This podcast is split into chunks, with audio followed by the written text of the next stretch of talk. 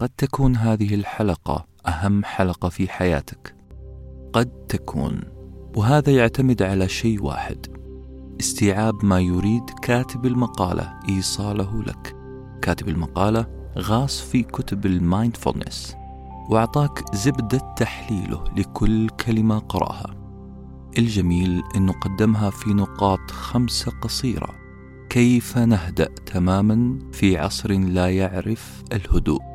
احنا مع هذا المقال راح نثبت 5 مسامير في نعش التعاسة والتوهان في الحياة. Paper sandwich. Enjoy your meal. المسمار الأول: مفهوم الوقت. احنا ما احنا عايشين. السبب انه انا وانت الآن جالسين كل واحد في مكان. انا اكتب هذا السكريبت جالس على اللاونج مريح، انتهيت من كل التزاماتي العائلية والوظيفية، فتحت مستند وورد عشان اكتب سكريبت. لكن للأسف تناوشتني أكثر من شغلة. أولها شخص يجلس بجانبي يسألني: متى تنتهي الحرب؟ هذا الشخص رماني بسهمه وابتعد، خلاني أفكر فعلا متى تنتهي الحرب. رجعت بذاكرتي لبداية الأحداث، أسبابها، كل تفاصيلها، حاولت أني ألاقي جواب مقنع.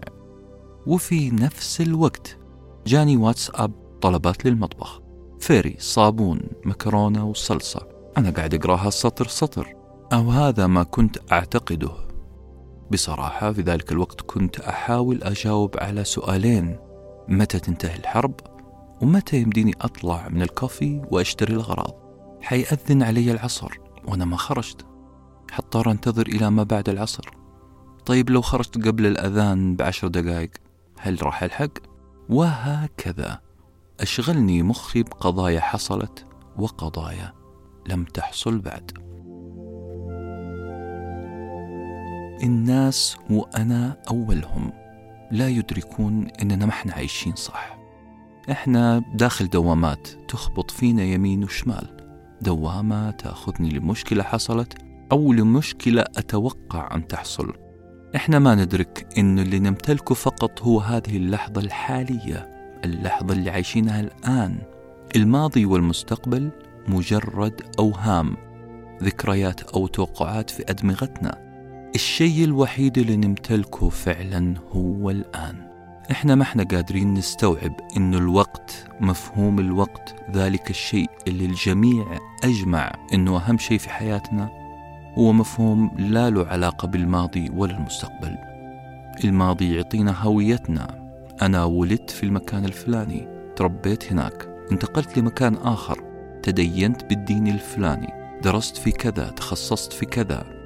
نعم، هذه الأشياء شكلت هويتنا، لكن ما نقدر نسميها وقت. سميناها وقت ظلما وعدوانا. أحداث الماضي هي نقاط خارج الوقت، الوقت هو الآن.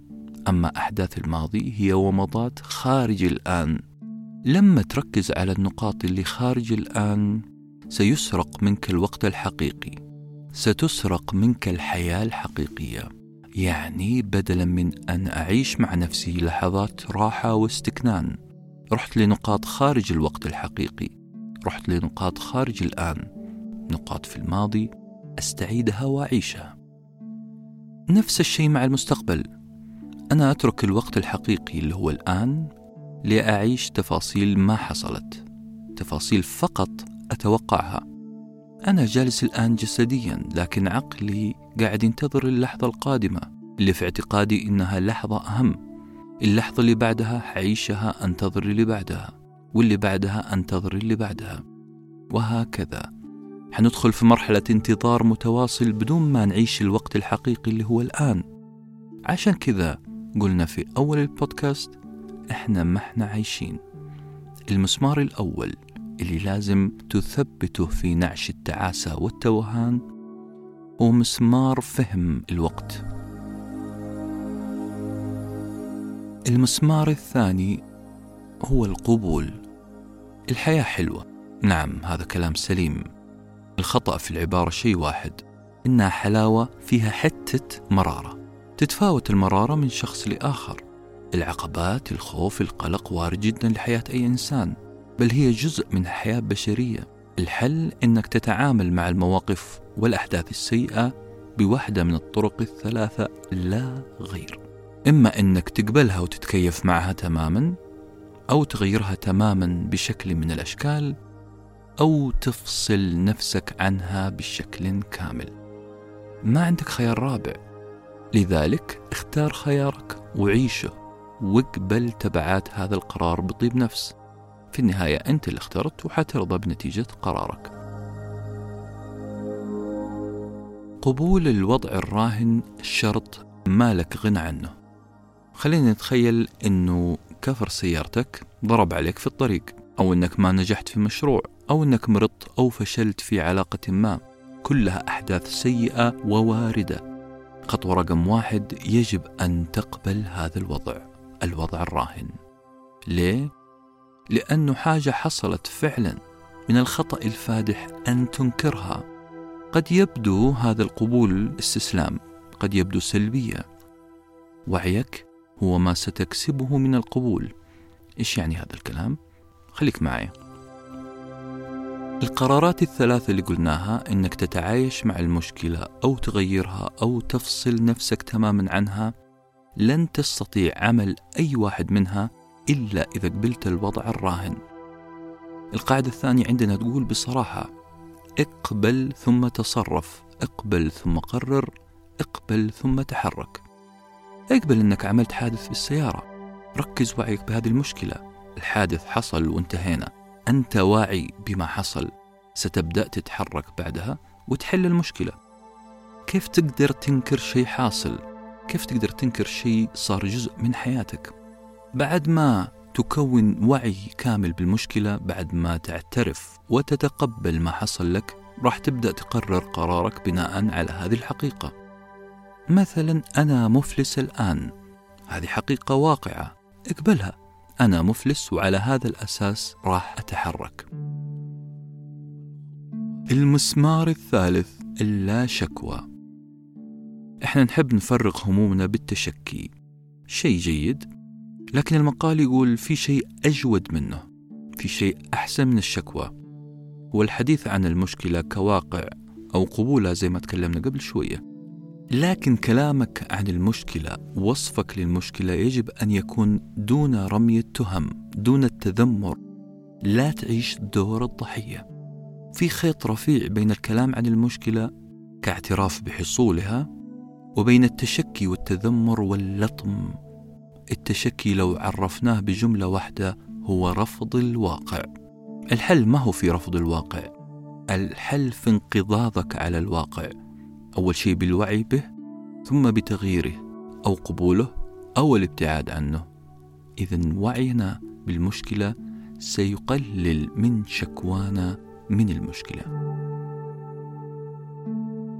تشكي عمال على بطال هو استحلاب للمشكلة، استخلاق لها. تخيل معي أنك جالس يوم من الأيام وحصلت لك مشكلة، لكنك كنت ذكي، قبلت المشكلة وبدأت تتحرك في اتجاه الحل. لكن يجيك صديقك المبتعث من برا، معاه جهاز عجيب يعيد تصوير المشهد الحزين بتقنية الهولوغرام. نفس المشهد قاعد يتكرر أمامك. صديقك حيبدأ يأشر على المشهد ويقول: شفت فلان إيش سوى؟ شفت إيش قال لك وقتها؟ أنت ما تستاهل اللي جاك. صديقك المبتعث لبلاد برا ما هو إلا عقلك المبتعث للماضي، قاعد يعيد لك المشكلة بالهولوغرام. يستفز جسمك، رئتينك، نبضك، وكيمياء جسمك عشان تضخ كل ما يلزم من مستحضرات تسمم خلاياك. حيشد لك عضلات وجهك ويؤثر على حركتك ويصيبك بالتوتر. هذا كله حيرجع على صحة قراراتك. حتعيش ليلك نهارك في دور الضحية، بينما اللي تحتاجه أنت هو دور البطل اللي وعي بالمشكلة وقبلها، تحرك لحلها. الأهم هنا أن تتوقف عن الشكوى، أن تتوقف على استدرار مشاعر الحزن ورمي الاتهامات في كل جهة. المسمار الرابع، الهوية. يعشق الناس التنميط. الناس تحب تسمعك وانت تتكلم، وتشاهدك وانت تعمل. بعد ما يشوفك ويسمعك يبدأ يحط ملصقات تناسب هذا الكلام والفعل، حينعتك بذكي، غبي، عبقري، نمطي، مسلم، مسيحي، سني، شيعي، ليبرالي، متزمت، كسول، نشيط، وطني أو طابور خامس. أنت يا عزيزي لازم تنوصف بوصف. الناس ماسكين غراء أمريكي فاخر وشغالين عمال على بطال تلصيق ملصقات لوصفك، مو لأنك أهم إنسان في الدنيا، لكن لأنه هذه طريقتنا في فهم بعضنا البعض. لكن في مشكلة، هذا التفكير استقطابي كما يقال، يا موجب يا سالب، يا معايا يا ضدي، black or white. المنطقة الرمادية معدومة هنا. المشكلة الثانية هي أن هذا التنميط قد يجعلك فعلا تتجه لإحدى المعسكرات اللي وصفوك فيها، حتقتبس وتتلبس كل الصور اللي وضعوها لك، حيقنعوك أن هذه هي هويتك، وللأسف ستنضم لأحد المعسكرات ولن تكون أنت، وهذه هي المصيبة.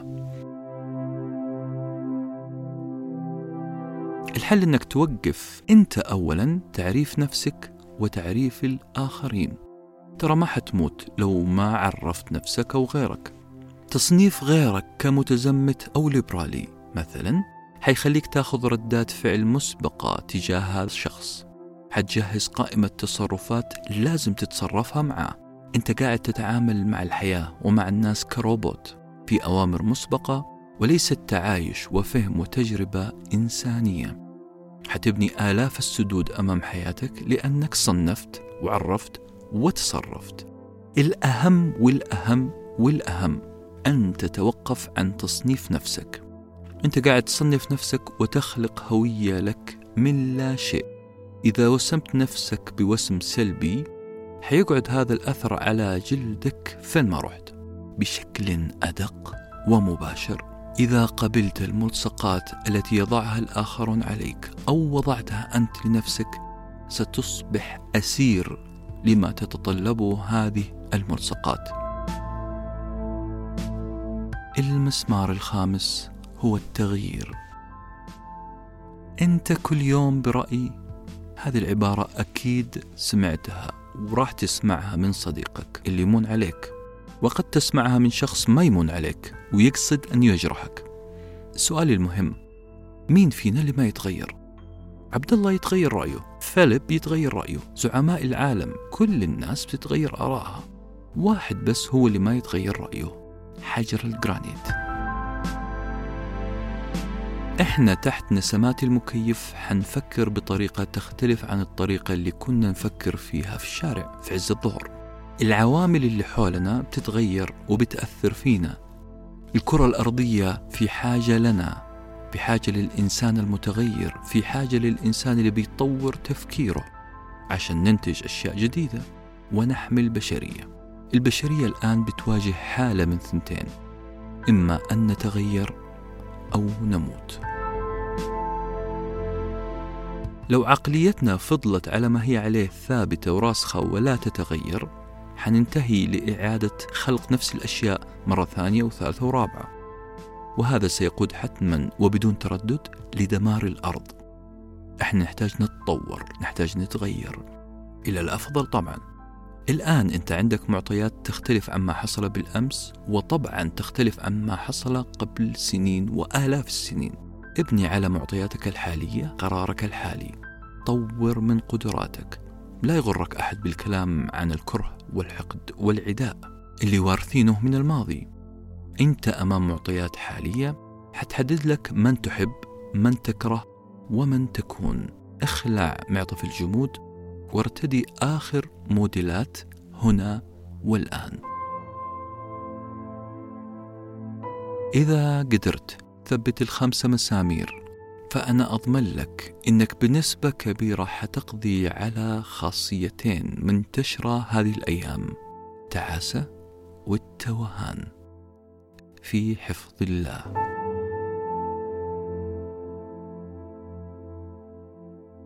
Paper sandwich. Enjoy your meal.